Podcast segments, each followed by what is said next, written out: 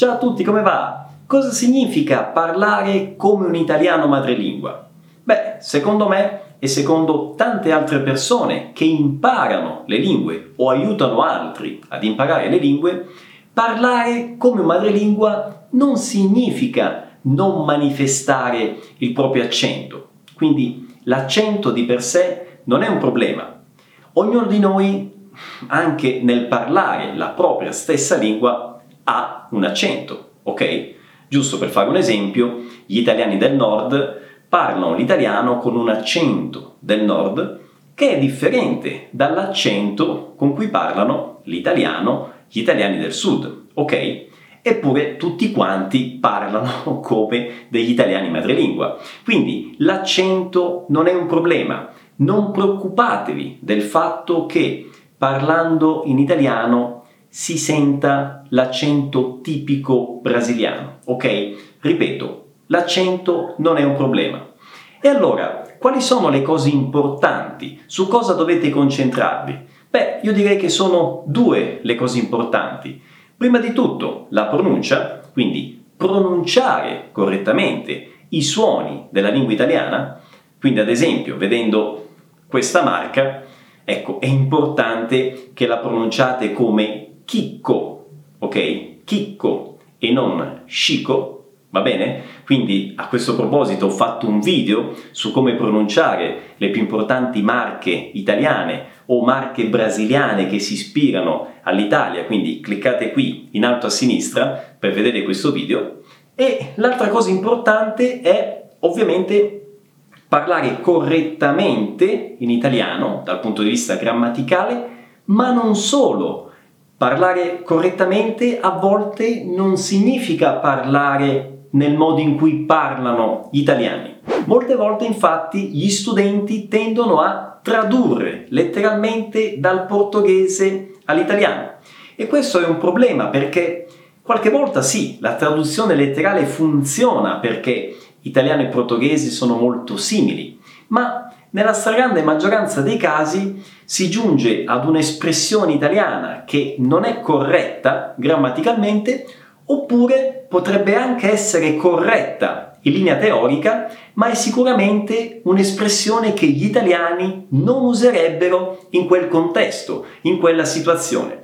Ed eccoci qui allora all'argomento che è molto importante, molto ricco di questo video e di altri video che seguiranno, perché questo è il primo video appunto di una serie di video dedicati a questo argomento in cui vi aiuterò a parlare come parlano gli italiani madrelingua. Quindi non semplicemente parlare traducendo letteralmente, ma parlare usando le espressioni che naturalmente, autenticamente gli italiani userebbero nei vari contesti specifici che analizzeremo. E allora cominciamo subito. Sigla!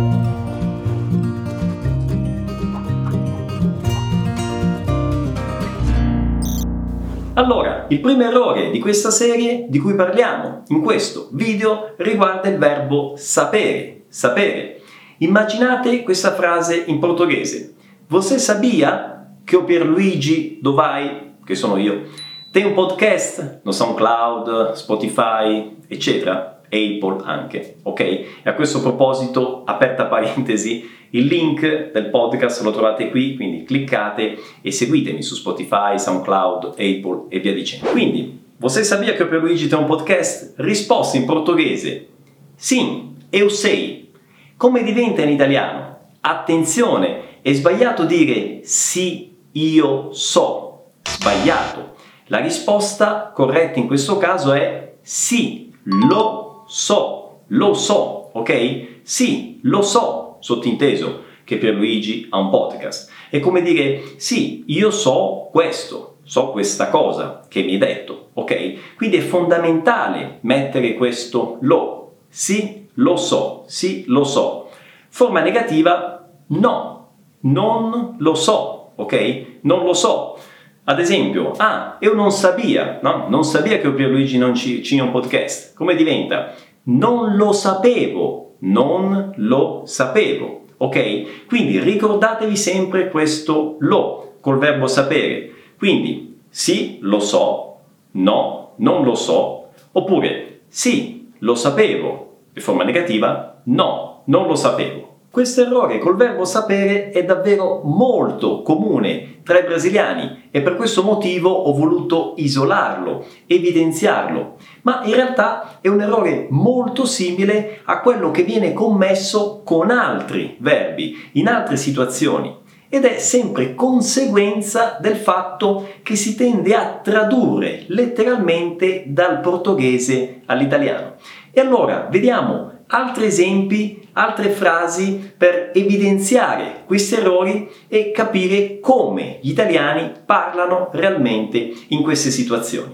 Pensate a questo esempio in portoghese. Você viu o ultimo film do Pieraccioni? Pieraccioni è un famoso regista italiano, toscano peraltro. Quindi, você viu o ultimo film do Pieraccioni?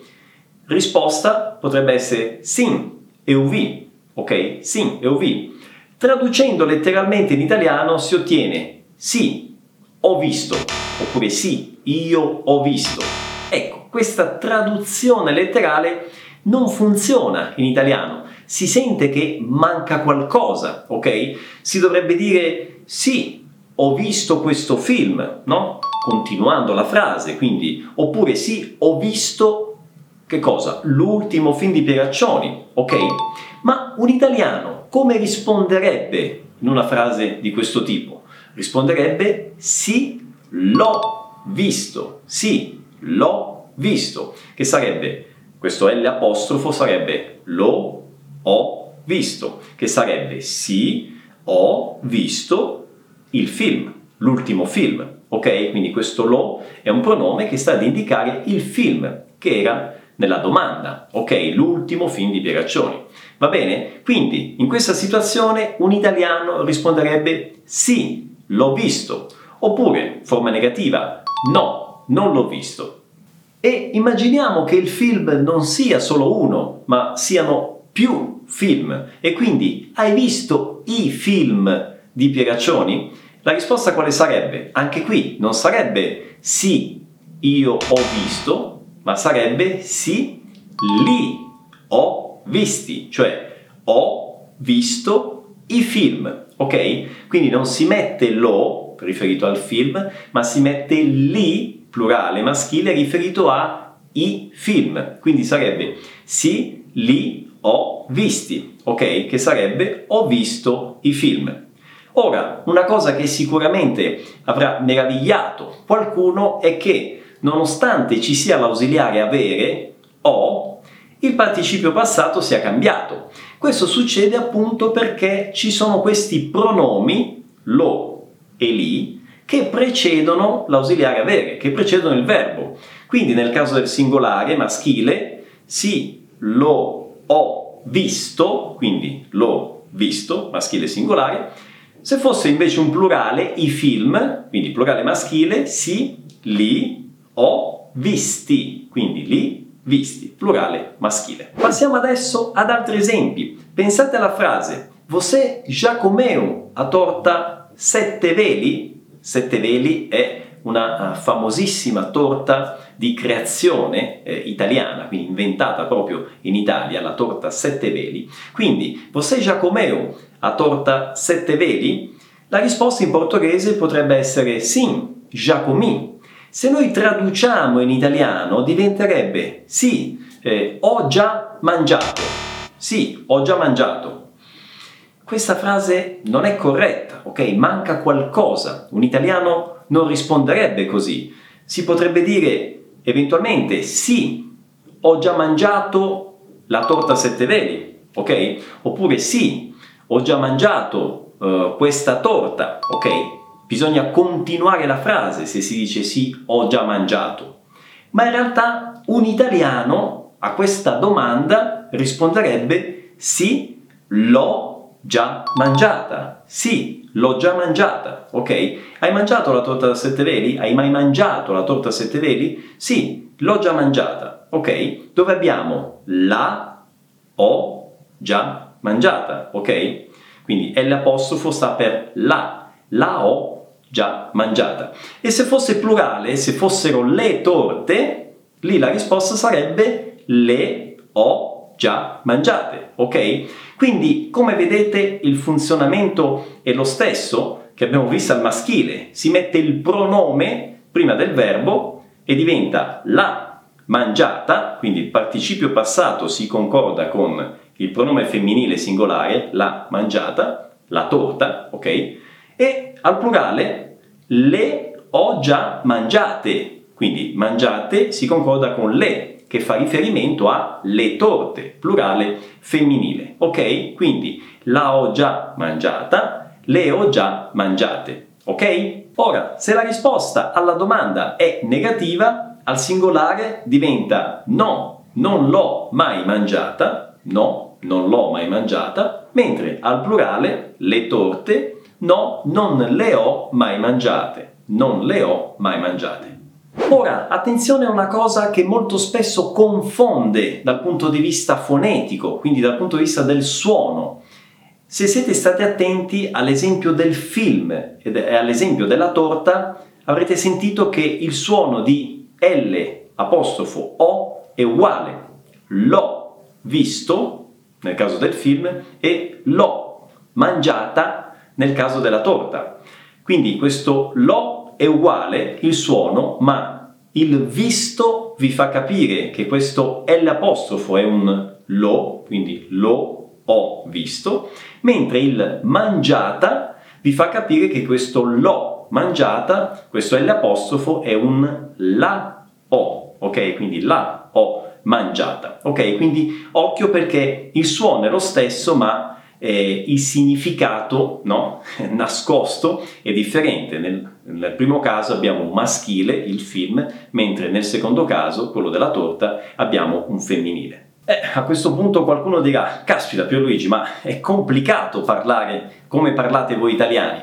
Beh, effettivamente questa non è una delle cose più spontanee no? per un brasiliano parlare in questo modo, è una delle cose che differenziano la lingua italiana dal portoghese. Però una cosa importante da sapere è che per utilizzare queste espressioni in modo corretto non è tanto importante conoscere la regola, che pure ovviamente aiuta, ma quello che è più importante è ascoltare quotidianamente l'italiano parlato dagli italiani, comprendendo il significato di quello che ascoltate. Ovviamente, dopo aver visto questo video, potrete più facilmente notare queste espressioni, no? E allora quando sentirete eh, l'ho mangiato, l'ho mangiata, li ho mangiati, le ho viste, li ho visti, lo so, non lo sapevo, ok? Associerete no, queste espressioni, eh, farete i collegamenti. È estremamente importante nell'apprendimento di una lingua notare le cose, osservare, ok? Quindi avere un ascolto attento, attivo. E per effetto di questo ascolto ripetuto, giorno dopo giorno, voi acquisirete queste espressioni e sarete in grado di utilizzarle naturalmente, ok? Quindi senza tradurre dal portoghese all'italiano, ma già, come dire, pensando in italiano, parlando come parlerebbe un italiano in quel contesto. Ok? Quindi fondamentale l'ascolto comprendendo ciò che ascoltate è un ascolto quotidiano, ok? Quindi un'esposizione costante alla lingua. Se volete potete scaricare, e ve lo consiglio, qui in questo link la mia audioguida Come apprendere italiano, ok? Con una serie di strategie e di tecniche da mettere in pratica per acquisire la lingua, ok? Bene, io vi do l'appuntamento al prossimo video, come sempre vi invito ad ascoltare più volte questo video perché vi aiuterà ad acquisire queste, eh, queste espressioni e noi ci vediamo alla prossima.